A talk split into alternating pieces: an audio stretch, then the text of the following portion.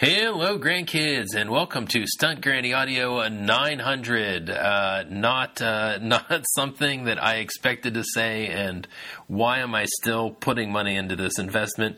Lord only knows. Uh, Kevin DeFranco here with uh, the always uh, man on the hundreds, uh, Eric Nelson. How are you doing, sir? I'm I'm as round as the number 900. Thank you for having me back. I'm drinking low calorie beer because I've eaten a lot of food lately. oh man, uh, yeah, getting old sucks. Um, you don't bounce back as fast from a steak dinner or three hamburgers. I, I had one weekend where it was really terrible. I'm like, I can't get that two pounds back off. Like motherfucker one and, one hamburger too many, and uh, and things go sideways. This will make me sound like a real Karen, but you know, even Weight Watchers tells you that you know your weight's going to naturally fluctuate. I'm like, will you please just fluctuate in one direction? I know that's not the definition of the word, but come on. but uh, it's that you know what? It's the beginning of that time of year. As we were talking about before we started, Carly and I just had our anniversary trip, and we ate and drank big. And then uh, and then it was Halloween. I'm not going to let the kids have all that candy. Did I go for my share and put it at my desk to eat and try to stretch it out and didn't? Yes and yes. um, it was my birthday on the 4th. Did I eat the majority of my birthday cake over the last three days? Of course I did. It's mine. Um, I, it's just so, yeah. So I'm opening my fridge door and I'm like, well, I have choice IPAs, I have other assorted things, or I've got an expired Blue Moon Light Sky. With, uh, let me double check because I think it's only yeah, uh, 3.6 carbs and 95 calories, folks. It's the citrus wheat uh, version of a slow and painful death. Yeah, I'm going to assume that mine is not that low calorie. Uh, we recently went on a trip to see my uh, nephews play baseball and stopped at uh, Elder Pine Brewing in Gaithersburg, Maryland. And uh, I am more than happily drinking their barrel age uh, Pramsius Ruler of Time uh, Baltic Porter, and it's 10.5% alcohol. Okay, so my my over under was thirteen, and I'm and I was thinking it was going to be like 13-1 or something. So I'm glad to hear it's only 10-5. no, only 10-5. Uh, um, so I'm going to guess there's a few more calories sunk into that bad boy than uh, the light sky there. If you put that in a backpack, it could probably get you through like if you got lost on a hike, you could oh. probably sustain yourself on that. Uh, uh, G- what was Jesus take the wheel? What was it? Pramsius, uh, ruler of time. Of course, of course, that's what. Yeah, barrel aged Baltic porter. Uh, it's a it's a style of beer that uh, to me is not out there enough. Uh, it, yeah, it's a it's a really dark uh, porter. Like it's almost a stout, honestly. Mm-hmm. I'm and up right now at craft beer. I should be. Oh, I should be trying looking at the full. Yeah, it, it, it, does kind of. It reminds me of one of the more horrendous. Actually, the two of our beers reminds me of one of my horrendous beer stories, where I didn't quite uh, appreciate uh, going to different brands. I went to a tailgate party and had some uh, Seventh Son Black Sparrow, which I believe was a black IPA. Oh yeah. And, and, and then I drank a regular Blue Moon after that and it it was just like my palate was like what the fuck are you doing right now like why are you doing this to me and uh, yeah, like uh, now I understand. You you drink the hoppy beers after the not hoppy beers. You do not do it in the opposite. When you go hoppy to not hoppy, it's just it, it's a palate wrecker. Like you you're just setting yourself up for disaster. No kidding. Yeah, uh, that's the difference. for what you do for entertainment, you go make love to a beautiful woman and then you go run to Five Below and get a, a slinky. that analogy doesn't hold up, folks. Uh, I should have hit the mute button, Jeremy. I should have rolled over on that one. Oh well, I mean, anytime we come to a screeching halt, we can always uh, pivot to the uh, the world of professional wrestling. So, how about that Cody Rhodes? Huh?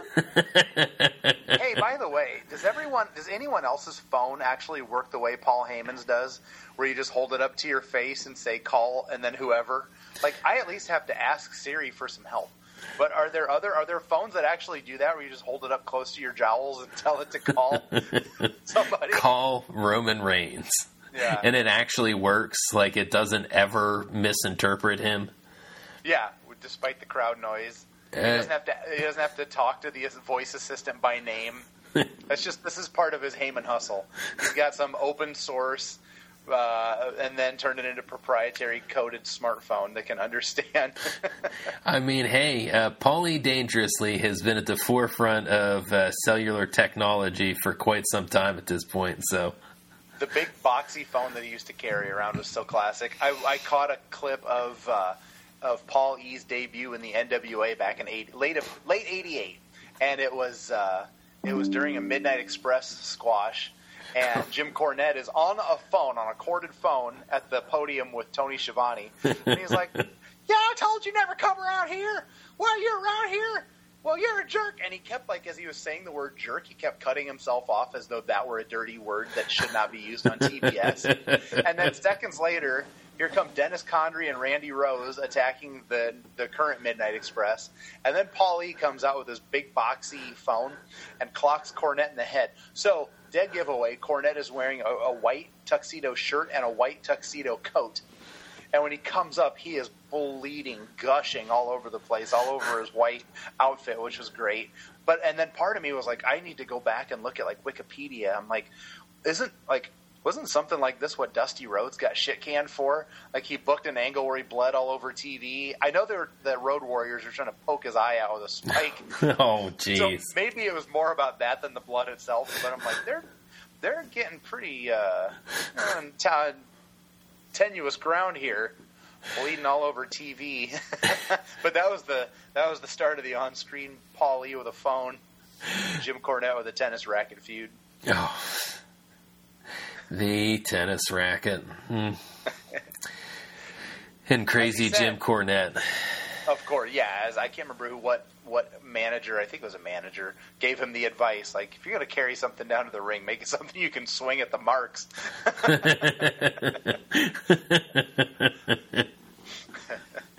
oh, he definitely needed it in his day. You don't need to worry about it these days, I don't think. Yeah, yeah, really. I always liked his story about um, some fan was at he was at ringside and uh, he somehow I think the fan was trying to come after him and had him by you know it was like trying to like double leg him or something like that. So he started to crawl into the ring. At which point the fan had his ankles and Bobby Eaton had his wrists. And there was like the, the apron part of the ring, the ring they were in was maybe like slightly elevated or something like that. So he was Uh-huh. like, they're they're tug of warring me back and forth over top of this hard ass lump rail on the edge of the ring, and he was like, "Bobby, let me go! You're killing me." He's like, "I'd rather I'd rather take out the mark than get raked across the edge of the ring anymore." Oh, man. He has. I gotta admit, he- that's what I'm into. I gotta I listen to more nostalgia than I see. I, I catch all my Oh. current wrestling through Instagram and YouTube Shorts these days. Uh, yeah. Well, and I do think that we might have talked about that the last time you were on the show, which was uh, actually relatively recently. I feel like it was in Yeah. the fifties sometime.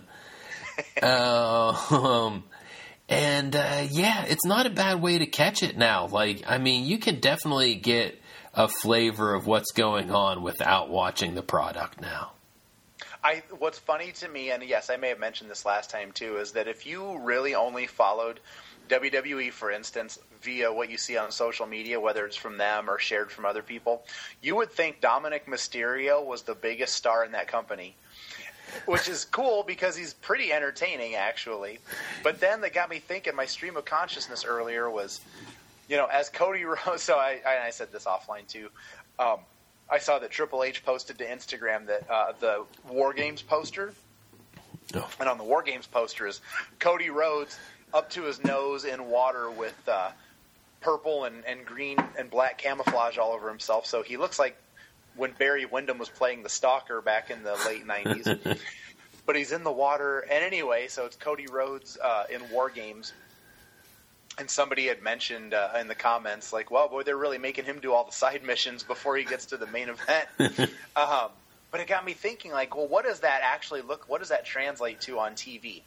And what he, what they're doing, holding over until he might wrestle for a title again, is he is trying to what save the WWE from the likes of Dominic Mysterio? like in what alternate reality is Cody Rhodes climbing the ladder of success by taking out Dominic Mysterio?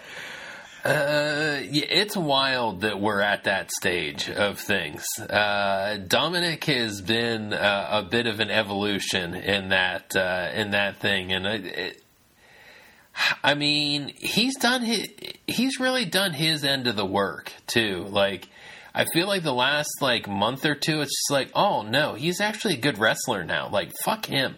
Like, ah, god damn, you know, like before you could kind of make fun of that or even his physique, but uh, it seems like mommy's got him in the gym. Uh, you know.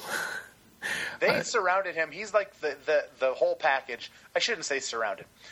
He and Rhea are a great pair, and yet no. his character's entertaining, and the whole jail thing, and then just like, and then the NXT title thing, and kind of floating around, and uh, and just like the way that he's you know smart ass through social media stuff like that. Like he's you're right he's putting the work in for sure. Again as somebody who catches the stuff in small clips like i just don't i don't know. I i, I think i've said stuff like this before so i'm just like griping unnecessarily like what what are we getting from Damian Priest seriously are we just getting another like here's a dude who's like 6'3 and 215 pounds but kind of looks decent and like uh, he's just got one of those like NXT name generator names. He's got then he's got the you know the Archers of Ar, Ar, Archer, Archer of, Infamy. Whatever. What is that? It's that's it's like the what was the name of your beer? Prometheus. Pramsius. Pramsius, the protector, ruler of, time. the ruler of time. It sounds like that's who Dom is in a stable with. He's in a stable with Pr- Pramius, the the I'm gonna butcher it every time. What the fuck is an archer of infamy? Well, here's the thing. I don't like infamous stuff, so I'm gonna shoot an arrow at it. Oh, that I somehow pierce it a little bit so that things aren't infamous anymore. Except I'm a bad guy, so in theory I should be infamous. Uh, yeah, I mean, don't you always remember from uh, Three Amigos? Uh, he's infamous. He's he's more yes. than famous. Yes, great. just as just as timely of a reference as Paulie's boxy phone making Jim Cornette bleed all over TBS. Uh, Folks, if you were wondering what was going on 35 years ago, yeah, you definitely came to the right podcast if uh, yeah. if that's the content you were looking for. My beer was fresh. The movies were hilarious. Uh, yeah. What else did I see in the comments recently? Um, oh. The uh, uh, I don't know if everyone's familiar with this guy. He's like the the old, the, he's the influencer of all the fuddy duddies. Uh, Evan Ginzburg is his name, and he's all over Facebook all the time. Great guy. I've chatted with him before. Super nice guy. He's not the fuddy duddy we are, but uh, he he shared something the other day about how uh, Roman Reigns' combined to- uh, combined number of days as champion is starting to encroach on Hulk Hogan's. But then there's the infographic. It's like, well, he's only defended the title 56 times. The Hulk Hogan in 1,100 days defended it 1,041 times. So clearly, Hulk Hogan is a better heavyweight champion than Roman Reigns will ever be. And I'm like, okay, can we first of all start by by unpacking the fact that you folks are saying that Roman Reigns has defended the title? he, it's a work. He's not defending anything is he doing his, is he doing what he needs to do to be the torchbearer money drawing champion for the company? Like that's the debatable point. But he's Oh. defended the title fifty six times. He's not defending shit. he's Yeah, being well- told when to wrestle and then whether to win or lose. Yeah, and uh, and Mr. Hogan was in the same position uh, that many years ago too. and clearly, I maybe I don't know. I, I'm I'm I'm doing the old knee jerk reaction thing, but I would let me double down on this. Clearly, that shows how much more valuable Hulk Hogan was then compared to what the value that they need out of Roman Reigns now. That they put Hogan on every house show, twice on Sundays, blah blah blah, pay per views and stuff like that to draw money for the company, as opposed to the guy who's granted I enjoy the hell out of what he does, but as champion, like he doesn't need to be on TV very often. He doesn't even need to go to house shows very often, and the company's doing just fine. uh, yeah, they're doing more than fine.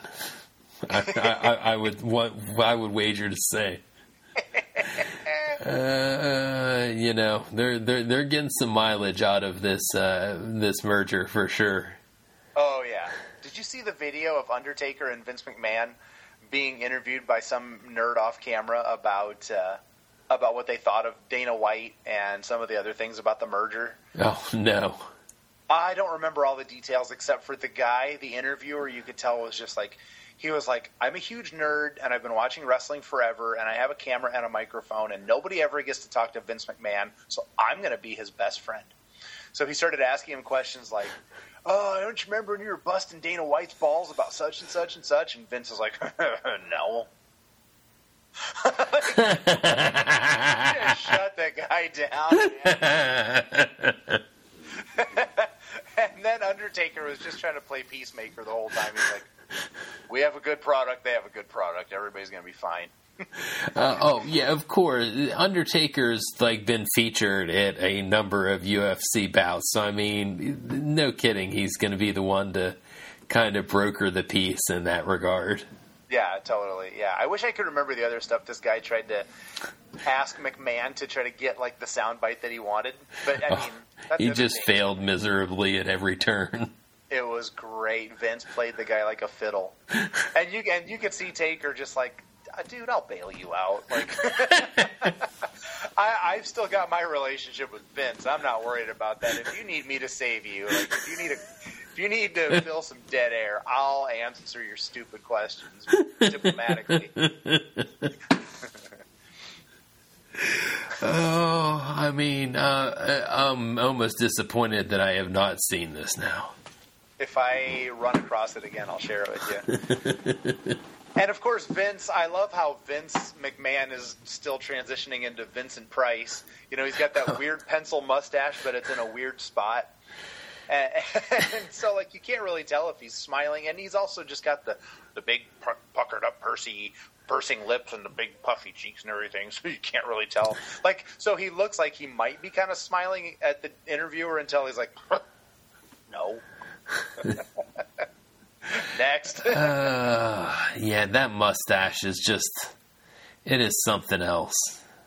His girlfriend must love it. Oh, yep. Yep, sure. Whoever, whoever he and John Cena are out double dating with, whoever she is, she must love this look. It Oh. probably looks like money. It probably looks like free dinner.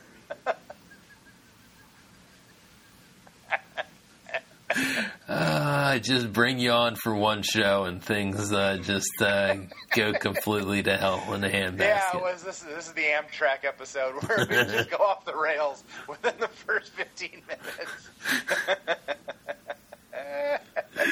that was a dated reference. What was the? What was the? Oh boy, too soon. What was the uh, railroad accident? Twenty twenty three. yeah, it, yeah, that was. it was in East Palestine, so I know it was in oh, Ohio. sorry, dude. Sorry. Whoops. not too soon and too close. Sorry. Uh, well, no, that was the other thing that about the whole situation. It's just like, no, it's in Ohio, but it's called East Palestine. Like, you know, it's not trying to make fun of or re- reference uh, what is going on over Yeah. in that other part of the world. There, There are there are too damn many current events. uh, oh, just like yeah, just like wrestling. There, uh, the the the wealth of information is uh, is hard to bring in in uh, in totality.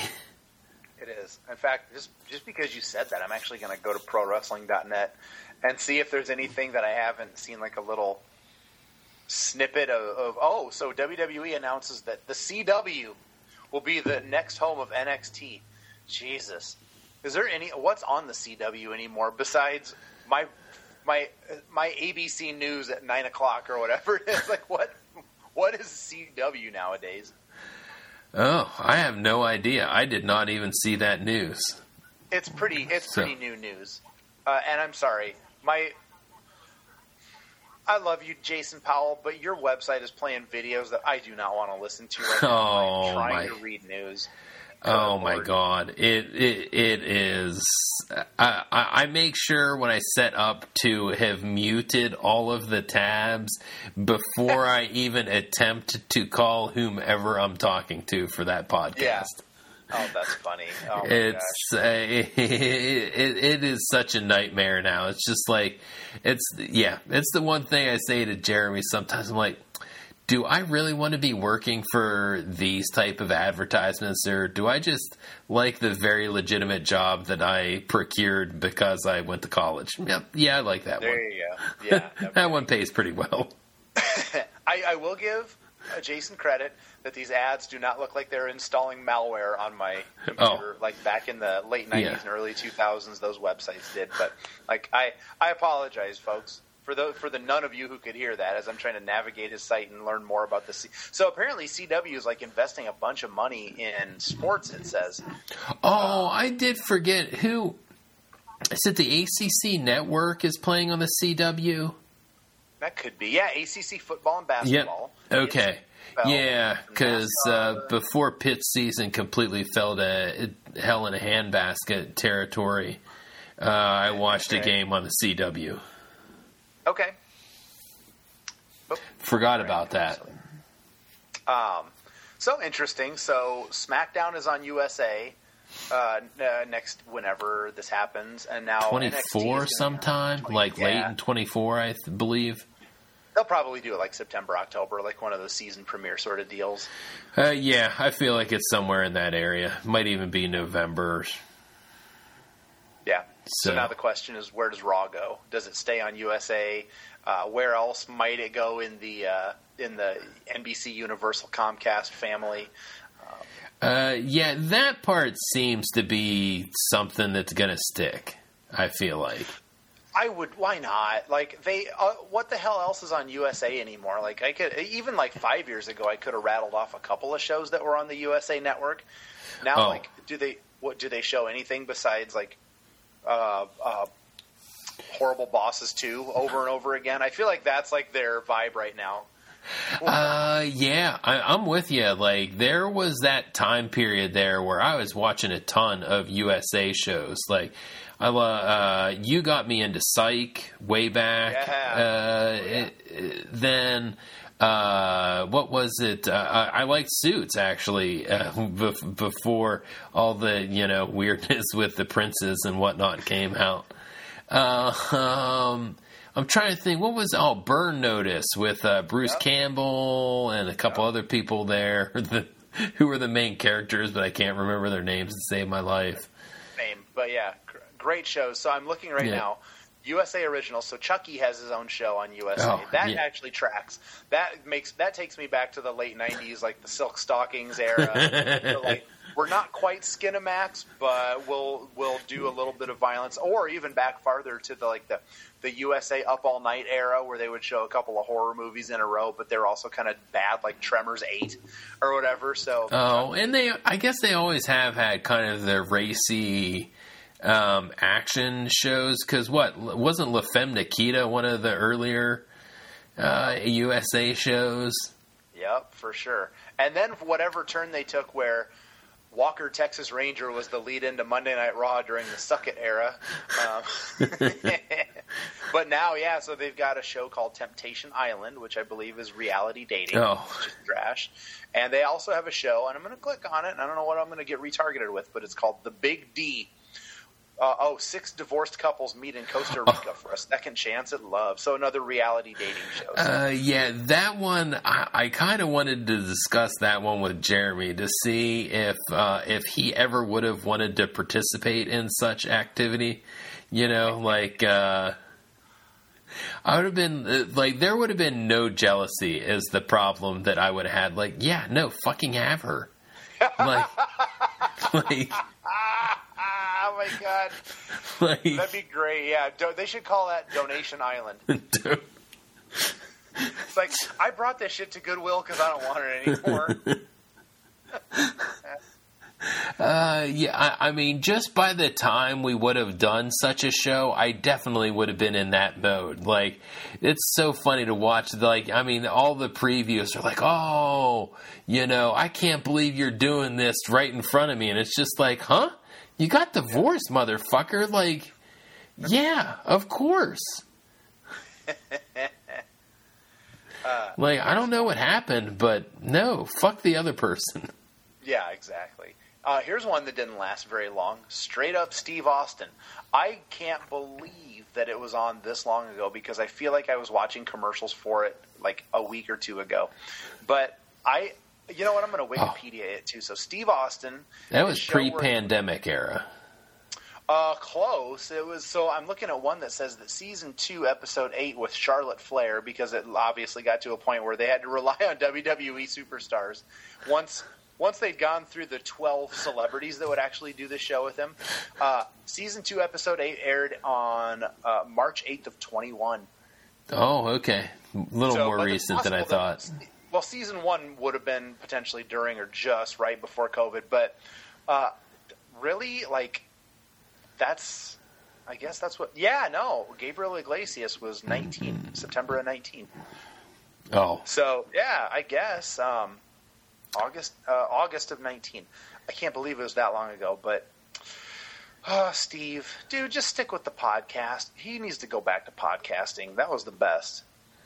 Uh, oh, I, I guess I don't even know what he's doing now. Mm-mm. I don't know if he's doing anything. He's probably just between reality TV shows. Uh, yeah, just uh, he. uh, I'm still shocked that Nikki Bella got a second season out of Barmageddon. To be quite honest with you. Yeah. Uh, that was one where, yeah, I mean, we're talking about USA shows. The wife and I, she's like, oh, yeah, she loved uh, Blake Shelton on uh, The Voice. So she's like, yeah, let's give this a shot. Uh, you know, it has one of your wrestling ladies in it, so let's let's roll with it. Uh-huh. And uh, just uh, truly, I'm like, I guess I just wasn't that entertained.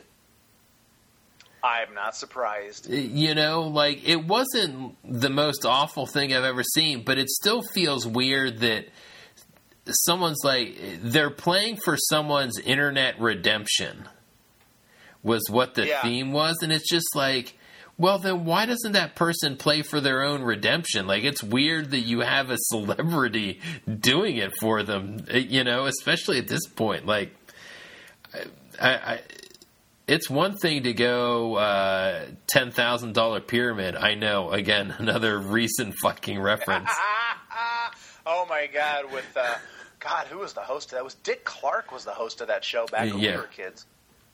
Uh, yeah, and I feel like there might have been uh, someone else, but you know, like I, I guess I just don't feel like that idea is set up to have a popular proxy. You know, like a uh, a well known proxy. Like I feel like you need a different setup for people that are on there. Like even if they're just random contestants, like it almost makes it better. Yeah. or, for, or more reasonable. Yeah, like I, you're not getting any internet redemption because Fluffy shoots. Uh, uh, I don't. I, I, I was trying to think of a good, uh, you know, light giant size bar game and failing like, miserably. yeah, like a giant dart. Yeah. Cause well, oh yeah, they keep on showing the one preview of, and I can't believe someone misthrows throws an axe that poorly. Uh, quite frankly, because uh, I've been axe throwing a couple of times, and it's it's not that hard. It's really not that hard, but the last time I went, I did so poorly for the first like 12 throws that when I finally got one point, the whole fucking place erupted. oh my god. like, I wasn't this bad last time, but boy, everything was just a thud, thud, thud sparks on the ground. oh man, the, we took my uh, nephew uh, when he was here in the summer, and it was fun because they had knives, and I'm like, ooh, oh, let's that's, go. that's super cool. That would be fun. Um, I had to try to switch up my axe though. I'm like, well, what about the longer one? What about the heavier one? Um, couldn't get anything to go. I don't know what the hell my problem was. Oh, speaking of acts, uh, I saw another one of these things I see as I'm skimming the internet. Is um, did you see what? Uh, it was a few premium live events ago, whatever one it was, fast fast break or fast lane or whatever I think it was. Yeah, fast so lane. So somebody was walking fast lane. So somebody was walking down the aisle, and the camera was following them, and they caught somebody's sign, sign in the crowd that asked, "Why was Axe's hair so demolition?" Why was Axe's hair so nice at Survivor Series 90? They're like, that's a real, that's a really good question. Because if anybody has watched Survivor Series 90, or, or frankly, if anybody has watched it as often as I have, um, they saw the first match was Warrior and the LOD and Texas Tornado against Mr. Perfect, and all three members of Demolition. And as Axe is walking down, especially knowing what we know now about how he left the company very shortly after, instead of the slicked back hair with like the glitter sprinkled in it, he just had big, poofy, like Huey Lewis hair. It was like perfectly coiffed. It was amazing. I so I, he I, I don't know why I don't remember this honestly. I'll, uh, I'll, so I'll only I'll be able to share a picture with you if I can find it. But um, he got online and he explained why um, for the for the you know the limited uh, uh um, description that he gave. It kind of makes sense though. He said, "This is my big fu to Vince because I knew I was on my way out." But I'm like, well, like I don't know how big of an fu it really could be. Let's see. I can chat with you, can't I? If I go here and hit that button, I can send you a link. Uh, sorry, friends. You're just gonna have to bear with us while we share. Oh my god! Yeah, I just pulled it up uh, online. Okay, good. Isn't that great? Like you just had big poofy hair that night. Uh, yeah, I, I, mean that is very uh, yeah, party in the front or uh, business in the front, party in the back. Yeah, he looks like he should be playing like rhythm guitar for Huey Lewis and the News. Yeah. But what he says, he said it was my last day, and so that was my fu to Vince. But what I love about that response is that in his mind, that was him saying fu to his soon-to-be former boss. You know what? Like I could see Barry Darsow, like, dude, are, you going to slick your hair back? We're like two minutes to match time. Like, I think is counting down out there. Like, are you going to slick your hair back and put glitter in it? like you always do? And Billy no. is like, eh, that's, that's a Vince idea. I'm more of a Bill Eadie guy myself. I'm more of a me guy. I'm not gonna slick my hair back and sprinkle glitter in it. Ah, I'm just going out like this. Cause f him. that was the big fu. Like literally, like I could have seen people in worse moods, in worse times in wrestling, who had face paint like him. Literally putting like like fu vkm or something like that on their face paint right at the last minute as an actual fu to Vince McMahon. Instead, he's like, I'm gonna leave my hair poofy. I'm good. Yeah, I mean, talk about sticking it to the man. Oh boy, I can just. I mean, Vince was probably hanging on to that last royalty check, a couple extra hours. Damn it! Don't put it in the mail. That son of a bitch didn't. Oh. Put glitter in it. and Yeah. that's and that's what I'm seeing these days. That's what's keeping me interested in the world of professional wrestling. Oh yeah. I, well, it, you know, it is kind of funny. I, I, I am looking forward to uh, attending a professional wrestling uh, event. Uh, that being this Friday's SmackDown with uh, with uh, super fan Josh Mustachio and his uh, children. Uh, so I have not been to a professional wrestling event with a child since I was a child. So. Ah. Let me ask you this: How old uh, is the child, or how old are the children? Do you know? Uh, cannot remember. okay. Are do you have a, a vague idea or a range? Like I and I'll ask. Uh, uh, tell you what I Uh, asked. eleven went- to eight, or Oh, twelve to nine. I shouldn't say better, as in like when I went it was bad, because when I went it was fine. But the last time I went to a wrestling show with a kid, it was my buddy who had a four year old, and it was it was Raw, but it was it was the week before Christmas that year. Where they did live Raw and then they taped a little bit to show the next week, so it kind of got long in the tooth. And the kid went from cheering and booing very quickly to laying on his dad's lap and about to fall asleep. So 12 to 9 is probably a better age range. Um, I went with a four year old and I'm like, hey, what do you think of this match? Like, shit. You can't sleep through this. I'm going to go get several beers. Do you want any? Yeah, I'm not uh, too too worried uh, about anyone falling asleep. Plus, SmackDown, I don't think they're doing any uh, funny shenanigans. Uh, so it's just going to be whatever you know, a two plus hour show. Like I think it starts officially at like 15 minutes prior to the actual SmackDown. Like I think it starts at 7:45 officially. Oh, do they tape anything before or after SmackDown though? Do they not? Like, I'll be honest, man. What even shows are there anymore? Like, like you said, there is no shortage of wrestling footage and television, televised Um, wrestling. But are I doing bel- superstars, main event, Velocity, uh, Heat? I believe Superstars still exists. Uh, is there a reason why? Uh, I, I, that is one that I've got no uh, answer for you on. Because that's how Akira Tozawa gets 25 more title reigns. oh man, Oh, I, I, I can't believe how relevant he has become. Uh, it, it's weird. Like I like him as a wrestler, but I'm like, this is just yeah, it's just weird. It you, is. you you become a thing because you're doing the fake Richard Simmons workout video.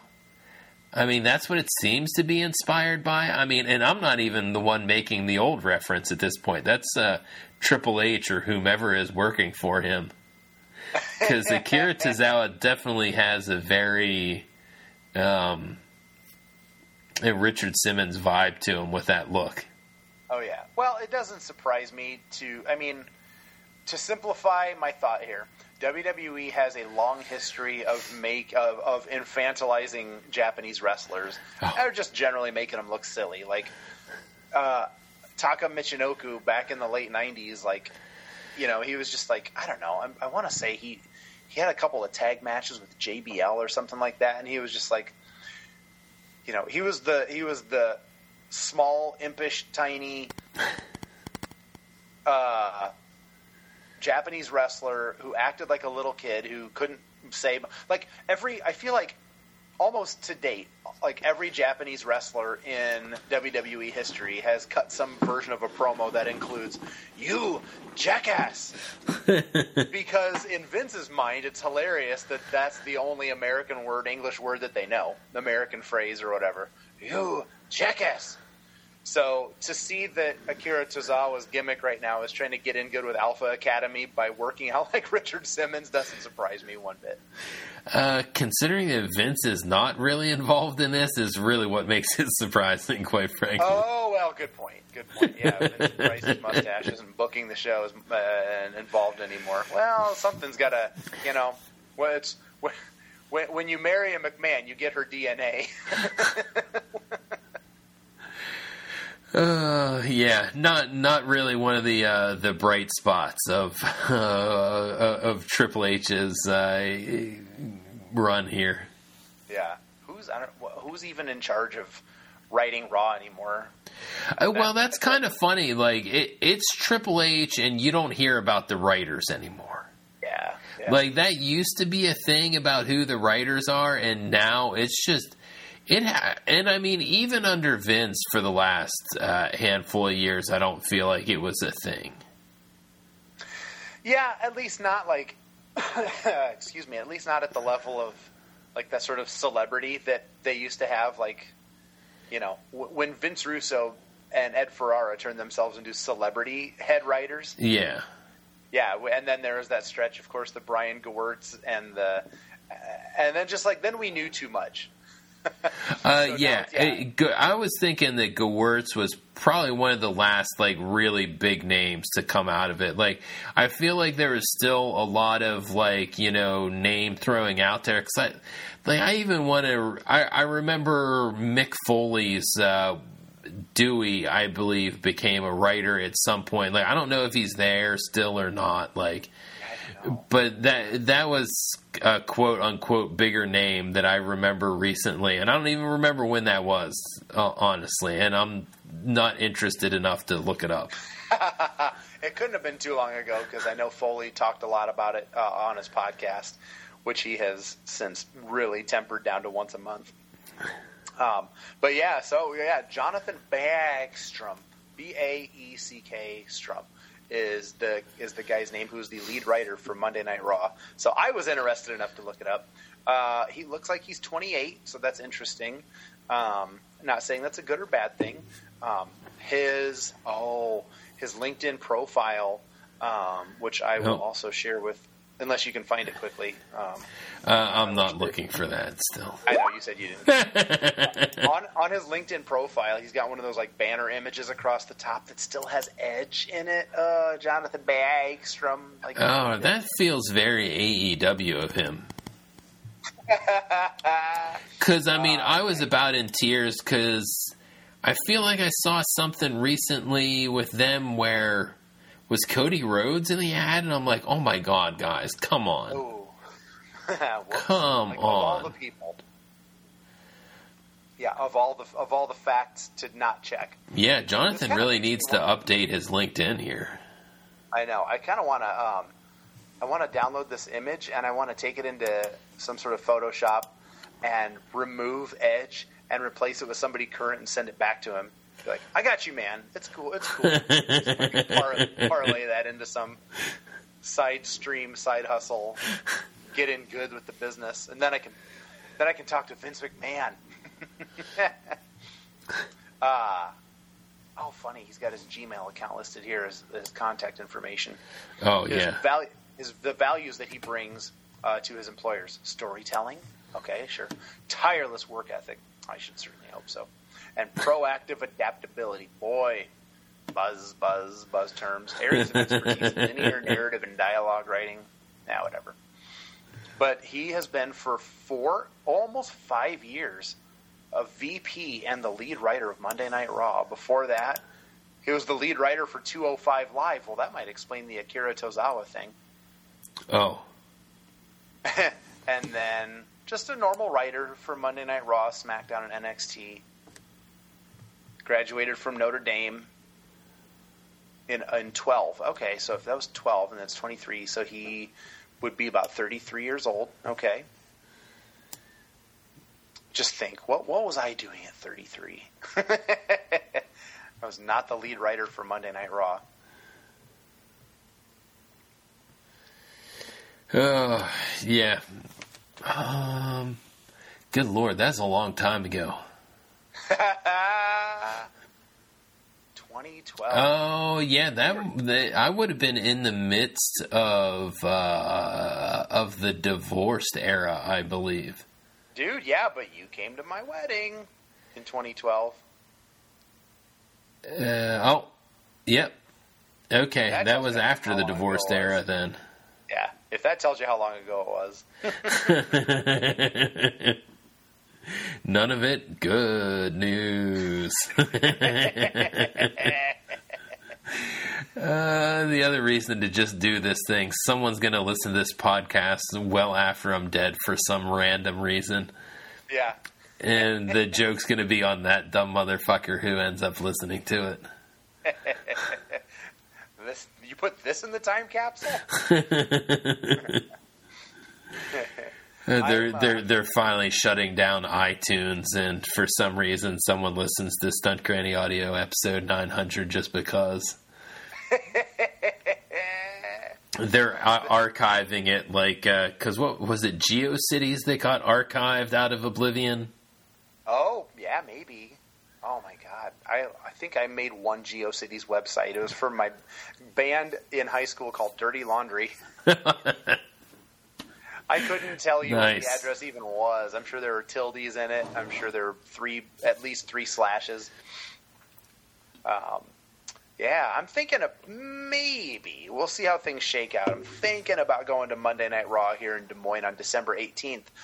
But it's going to be another one of those. December 18th, folks. Do the math. That's seven days before Christmas. So I might be stuck in four hour hell.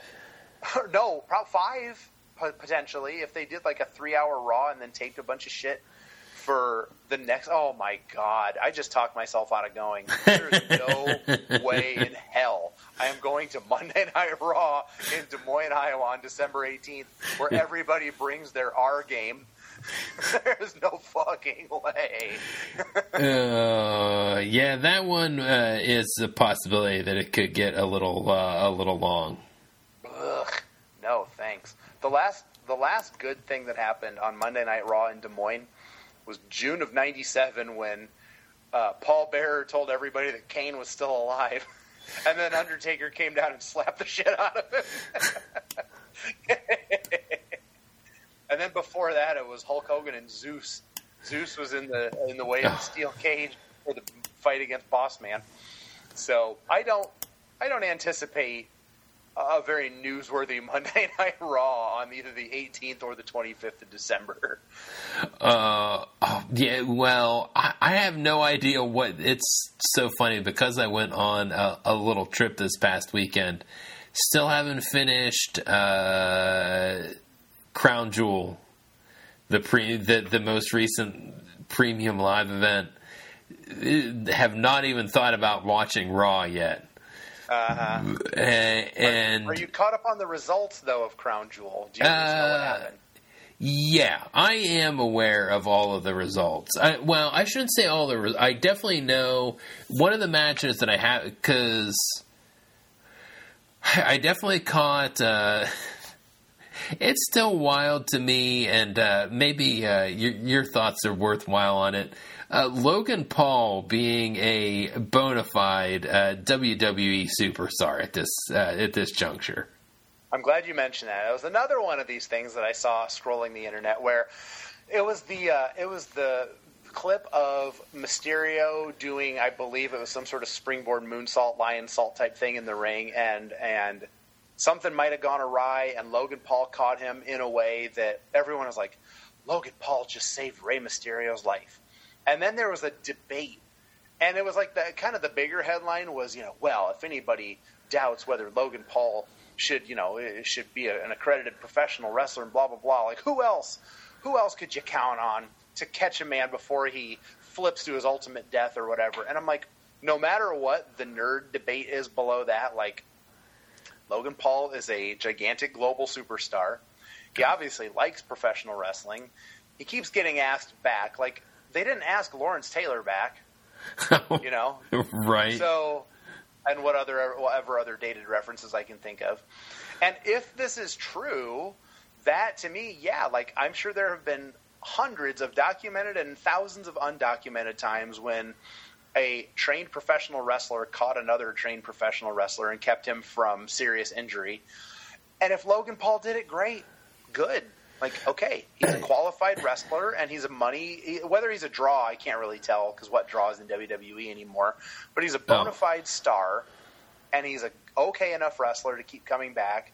And as far as like what he can do in the ring, he can clearly keep his opponent safe, and he's not embarrassing himself like Steve McMichael or whatever. Oh, I- and so fine, so he- fine. He's got a belt. That's a, they. It's not like they don't hand out belts at, at the turnstile for Christ's sake. Like I'm the women's tag team champion, so who cares if he's U.S. champ? That my my that's just my Oh. general uh, potpourri of thoughts on the whole thing. it, it's kind of funny that there are still some people like.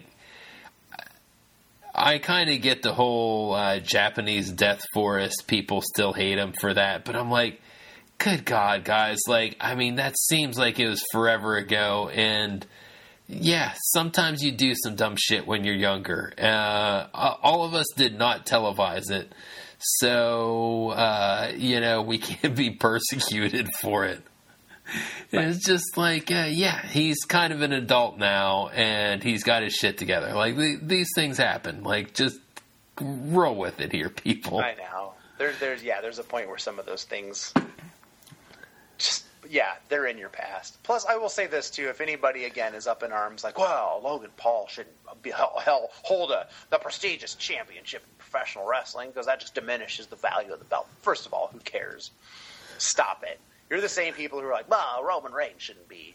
He's the defended the title Yeah. 56 times in the last three. So what? The, Like, the, that- bridge was crossed when David Arquette was the WCW champion. Like, Right, right, right. a- a- a- any argument going with that angle since that time period, just nope, null and void in my book. Just Yeah. I'm moving along. And, and I would say too that rest that especially WWE has moved on to the point where it's almost like a, a, a periodic, not periodic, um, a serialized show with an ensemble cast where sometimes you're the main character and sometimes you're in the background and sometimes you skip a week. Like, Oh, not every single episode of The Walking Dead was about Rick. Sometimes there's an episode about Michonne. and sometimes there's an episode about Daryl. And sometimes Logan Paul is going to come on and preste- de- defend your prestigious uh, United States title with a 103 year lineage. That, uh, well, if you remember the greats like uh, Johnny Valentine, certainly, you know, sully the good name of Johnny Valentine and Wahoo McDaniel. And of course, the feud 1977 between Ric Flair and Ricky cut down with Logan Paul. Give me a break. Fuck off. Like, it's just it's an ensemble cast putting on hours, endless hours of semi entertaining television. And he happens to be a star that brings attention to it. And if he happens to have a belt, also fine, whatever. But again, if the debate is well, is he even qualified? Like Rey Mysterio didn't seem to mind. So what the fuck should you care? Uh, yeah, well, and I mean, it's just wild in general. Like, I, can't believe how much work a lot of these guests have put in, quite frankly. Like, because he's not the only one. Bad Bunny has had Yeah. two super entertaining matches. Johnny Knoxville crushed a, a ridiculous match. And it's just like, uh, uh, I know that he's not going to wrestle on the regular, but what Bad Bunny has just zero reason to be in the WWE. The man is raking in enough money. Like he he doesn't need their help whatsoever. totally. Exactly. But when he gets in there, he doesn't completely embarrass himself. So yeah, it's it, it, it like I it's kind of crazy like what it's turned into compared to like like you said like I mean we made fun of Mongo McMichael like his whole career basically. yeah. And it wasn't a short career. No.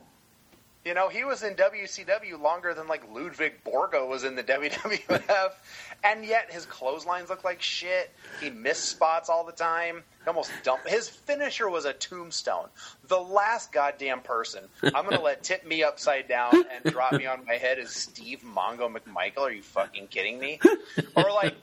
Karl Malone and his clotheslines where he'd stick his arm out and the guy would hit him and he'd spin around backwards because his clotheslines were so bad. Like Logan Paul and Bad Bunny, or as I like to call him, Bad Bunny, because I think that's how he says his name. it's so great. Hello, I'm Bad Bunny. I'm be on SNL this week.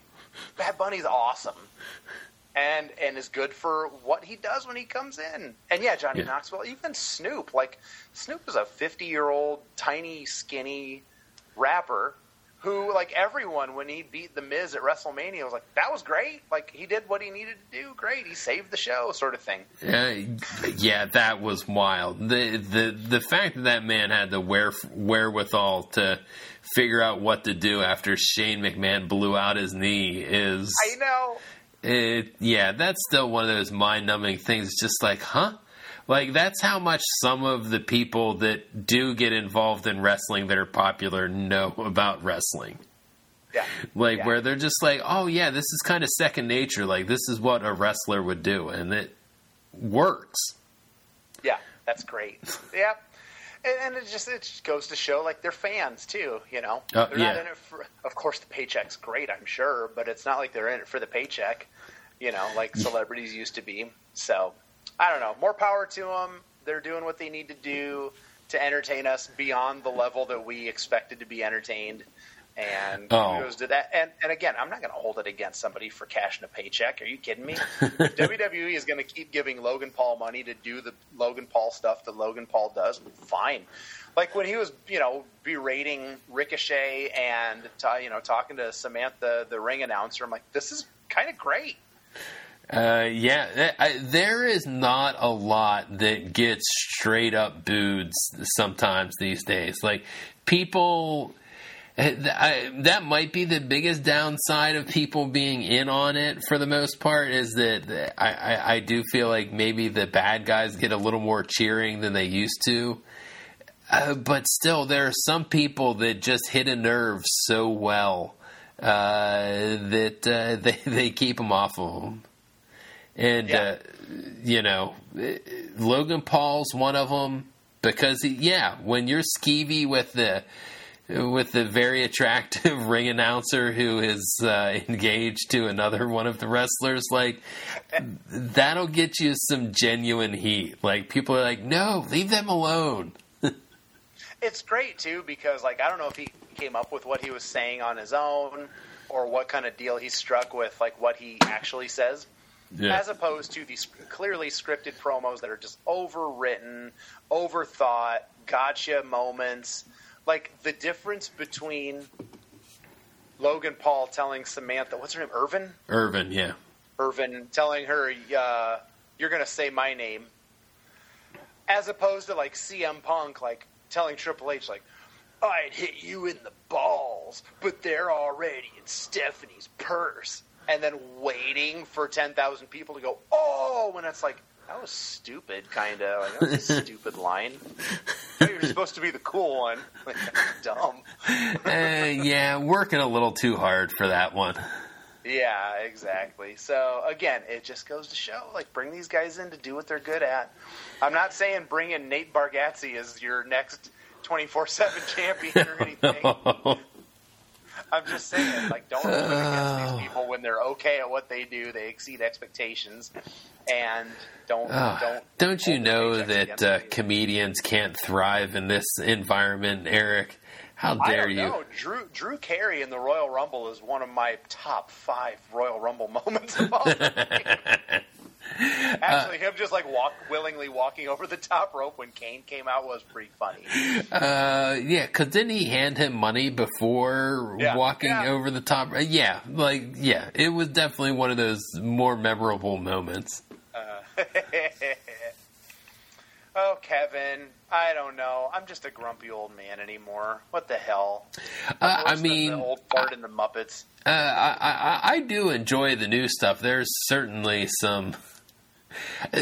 It's yeah, it's just a lot. Like I th- I think that's why I'm like yeah, just keep watching the clips. Like you get the highlights. Like I I just can't believe how out there it is. Honestly, Yeah. Yep. Uh, you know what? I, I we almost made it an entire show with nary a reference to AEW. But one thing I did see after uh, the rated R superstar Adam Copeland made his debut was uh, when Christian told him to go fuck himself. I'm like, that might be uh, that. Other than what was it the other day?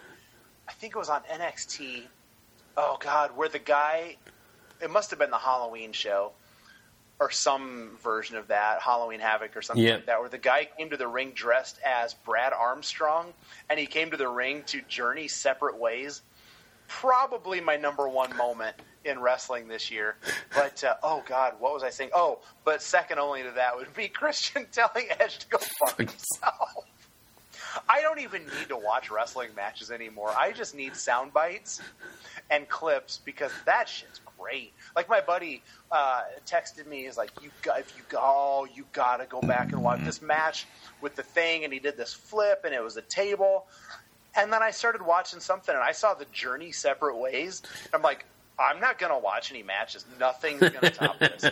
That is the best wrestling theme song I've heard, all, maybe in the last 30 years. Um, and that's all I need. That's all I need, Kevin. Yeah, understand. I mean, I guess that's the other thing is they really do put out the hits online. Like in those Instagram clips, like they're not putting out the you know, it's just like any reality show. Like you're wading through a lot of shit to get to the content that hits the TV. You know what's funny? Sorry, total total random thought based on this topic is I was just I was going to make the joke like, yeah, you never see somebody in a rear chin lock on Instagram. Oh, But the strange thing about that is I was the first person I thought of. First two people are Honky Tonk Man and Barry Darsow, and their their rest move in the middle of the match was always to like the guy would be sitting down and he'd get behind him and he'd grab by the chin with one hand and the back of the head by the other hand and Oh. twist their neck for about Yeah. seven minutes. the old head uh-huh. crank. That was great for the medium of choice at the time, which was wrestling magazines, because that would give the photographer time to run around to that side of the ring and take a picture of, of the star grimacing, making a face, looking mean, mugging for the camera, and the, the jobber or whatever with his face all squished up, making it look like Honky Tonk Man was doing damage to the guy, which came across great in a photo for a magazine 35 years ago. But yeah, now like they could never get away with. They they have to, like you just said, they got to do their greatest hits and their Oh. and their golden nugget mo- moments on the Instagrams of the world because you're not going to show somebody in a rear chin lock on Instagram. Oh no, the days of rear chin locks. Like unless Randy Orton makes a comeback at some point, we are never ever seeing a an extended rear chin lock Yeah, uh, I'm gonna need you in, in our Jonathan- lifetime. Jonathan Baeckstrom is telling him all like, "I'm going to need you to optimize your match for Instagram this week." uh, I would hate to be in that meeting. Like I can see that happening too. yeah, yeah, I could, I could, uh, like three months ago, I could have seen Vince like, "Shut up, you fucking nerd." Yeah, now that Triple H is fully involved, yeah, let's get the TikTok views. Yeah. we went viral. Triple H. Great. Do another flip.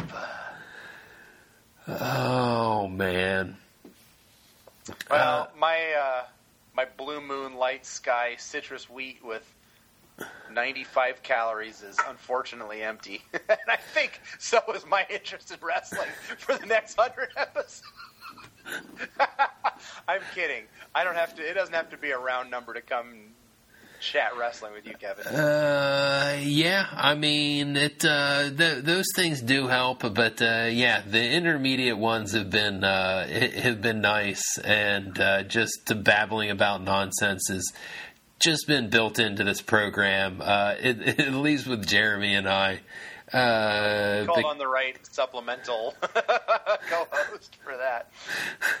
uh, you know, there's always a lot of sports talk uh, with, with with Jeremy, and uh, I, I still do kind of, uh, in some ways, uh, am a little disappointed uh, having known Ken for as long as I have, which is the second grade, which is a, an insanely long amount of time for knowing anyone not in your family.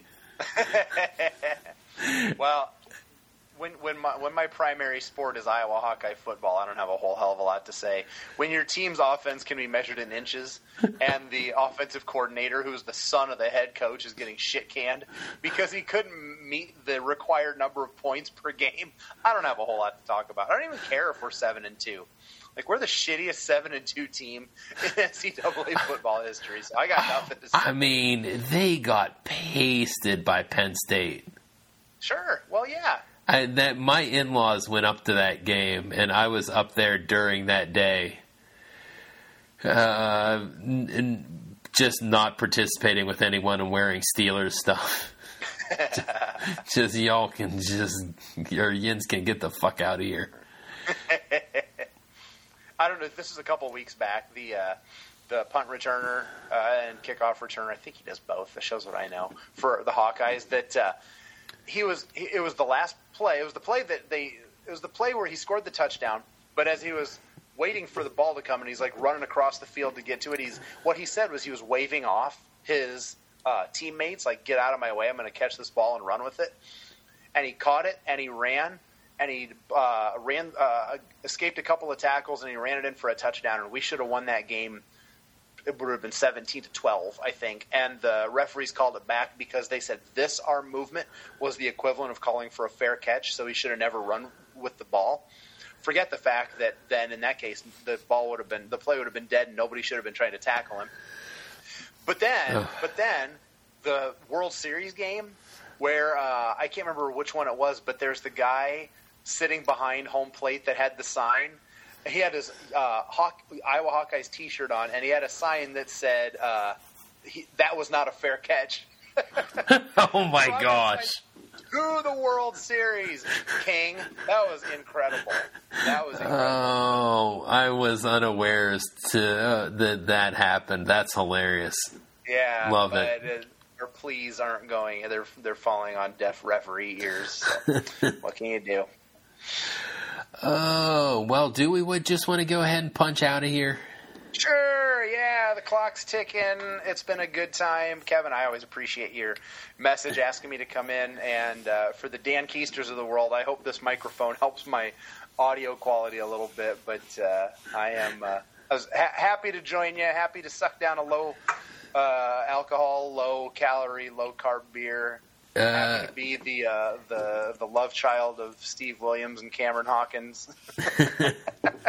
happy to not be as famous as they are anymore. Uh, yeah, it was, it was good to talk to you about the little bit of wrestling that I know anything about.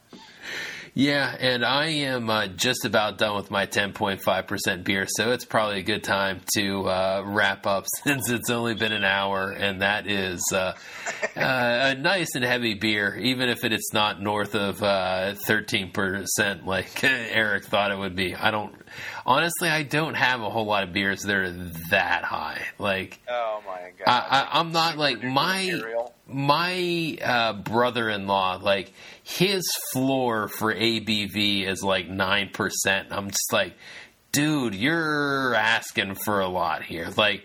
I feel like there's, I'm like, you're kind of missing a whole world of beer when you don't go below that. yeah. There are a lot of beers that I like that are above that number. I'm sending you. Uh, hopefully, this doesn't mess things up, but I'm sending you a link to a local beer. It's an imperial. It's an imperial. Imperial. Try that again on a. Boy, shows how many light skies I can handle. Uh, imperial double stout that's 12.3. Okay, so anything oh. more than that, it might as well just be wine. uh, yeah, I mean, that is uh, getting to that. And I do know, that, yeah, there are definitely a couple that I have, because what is that? Oh, the Wolf's Ridge uh, Brewing here in Columbus, uh, one of the better uh, brewers out, uh, out of town here. I know their anniversary beer now has just become like a blend of all of their different bourbon barrel beers over the course of the last year. And it's the weirdest beer ever because, like, you kind of taste. I can't believe that you can taste everything that kind of went into it, but you can taste everything somehow. Like, it just doesn't blend together and become some weird blob of a beer. Uh, and it's it, it's really really fucking good. And I, I haven't had that the uh, anniversary beer for this year yet, but I, I am looking forward to it. But that's yeah, that one's in this twelve point three percent category where it's just like, gee, mini Christmas. Like I, I couldn't have thought about this stuff when in college. I was always excited. I need to look up what it is. Oh, they're asking me to join Untappd now. It's just like I'm oh, in. Sorry. uh, uh, I'm in. Uh, uh, I'm trying to look at what. Oh no, not Molson. Molson Ice was definitely what. Uh, okay, that's five point six percent. Oh my god, that was a high ABV beer. Yeah. Uh, right. Back when I was no, don't do that to me. I'm looking for the Ice- other If Molson. it said ice or was some sort of high gravity or I don't know some of those other like buzzwords that make you think like Oh you were my gosh. looking at that stuff back then like you didn't know it was more than 4.2 but you know it was going to get you fucked up. Uh, you could only get in. Kent was close enough to Detroit, which had the bridge over to um, Canada, there to Windsor, uh, to go get Canadian beer. And I always remember get, asking people that were going there to get Molson Triple X for me. Do you want to take a guess at what the ABV was? and why like because it was a high ABV for the time. For the time, Uh, okay. yeah, Okay. so I, I, I am at least throwing out a clue here. Okay, and you just told me that Molson Ice was five six, so I'm gonna go like six four. Seven three. Oh, Yeah, I, I can't believe that I'm just like because that was one of those ones where I'm like, yeah, this is just a math problem. Like if I get a higher ABV beer, I'm going to get more drunk quickly. right. like I, I, this this is some easy math here people like I'm, I'm, and I can't believe that I was worried and now I'm drinking uh, 10.3% beers uh, or 10.5% beers just it I, I I mean they're relatively easy to get honestly beers that are Oh, that heavy course. Absolutely, that I love how that heavy. Um, Uh, Yeah, well, what was it? Uh, just I, I want to say it was like maybe two years ago or something. Ohio raised the ABV laws here because Michigan had higher gravity beers, and so did Pennsylvania. And all the Ohio brewers like, hey guys, like we need this to compete. Uh, the one brewery in town, Zaftig Brewing, was just sitting on a beer because the day that it was legal to serve those beers, they were they served a seventeen percent beer. Jesus, that's not, it's not even beer at that point. That's a, that's a misnomer. I also love the idea that this person was like he like when they when the law when the gavel hit the the stand. This fucker had a top hat and a monocle and a sash that said "Mayor of Beer Town on it, and he had like a his his town crier had a megaphone, "Tap the keg!" and like there are all these drunkards in the street just waiting. Uh, yeah, I, I mean, I did specifically come back. I, I want to say it was from Easter uh, in, in Pennsylvania. I'm like, nah, we need to try this. It did not taste great. I'm sure. Oh my god. Uh, you know, like I love a lot of uh, a lot of their beer. Like it's another one of those ones to me that's, uh, you know, on the short list of you know if you only have a choice of a handful in town to go to, Zaftig's one of them.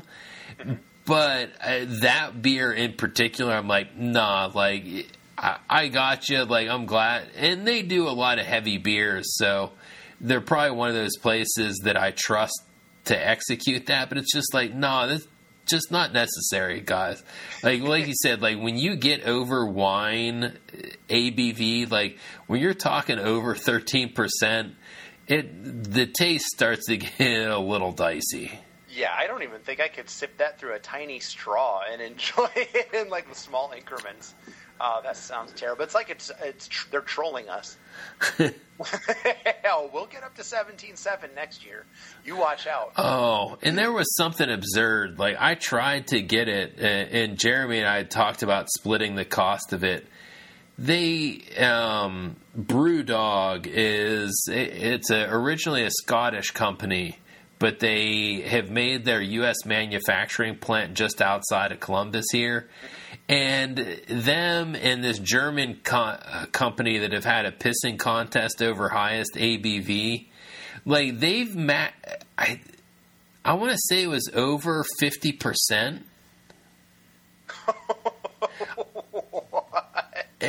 like and they had this super limited supply and i tried to buy it because it was going to be like $90 for the bottle and i'm like jeremy do you want to split this because this is fucking absurd and it's going to taste terrible too. and uh, I love how they have all these testimonies about, oh no, it tasted great. I'm just like, I'm not sure, guys. like I've tasted Everclear. Just just because there's a high ABV uh, for the, your liquor doesn't mean it's good either. Yeah, that just that just stuff just burns going down. It's just like there is no enjoyment. Like the alcohol content is so high. I love the idea of testimonials for this too, where it's like, you know, Richard M. writes, I really enjoyed the first few sips of this, but then my vision started blurring. And Katie, can you finish writing this for me? well, yeah, it was like people from the brewery too giving them, and oh, it's, oh, right. like, really, like, I'm not going to believe you. Like, I'm sorry. Like, this just sounds terrible. it's like they scraped the bottom of the of the the whatever the hell the the container. It makes like I picture like the only thing you could do beyond this is some sort of weird like Joe Rogan flotation sensory deprivation. Like just get in the thing as the beer is fermenting, get in the tank and just soak it in. It's about the only way you're going to get higher and grosser than that. Oh, so okie doke. Uh, yeah, another beer diatribe aside.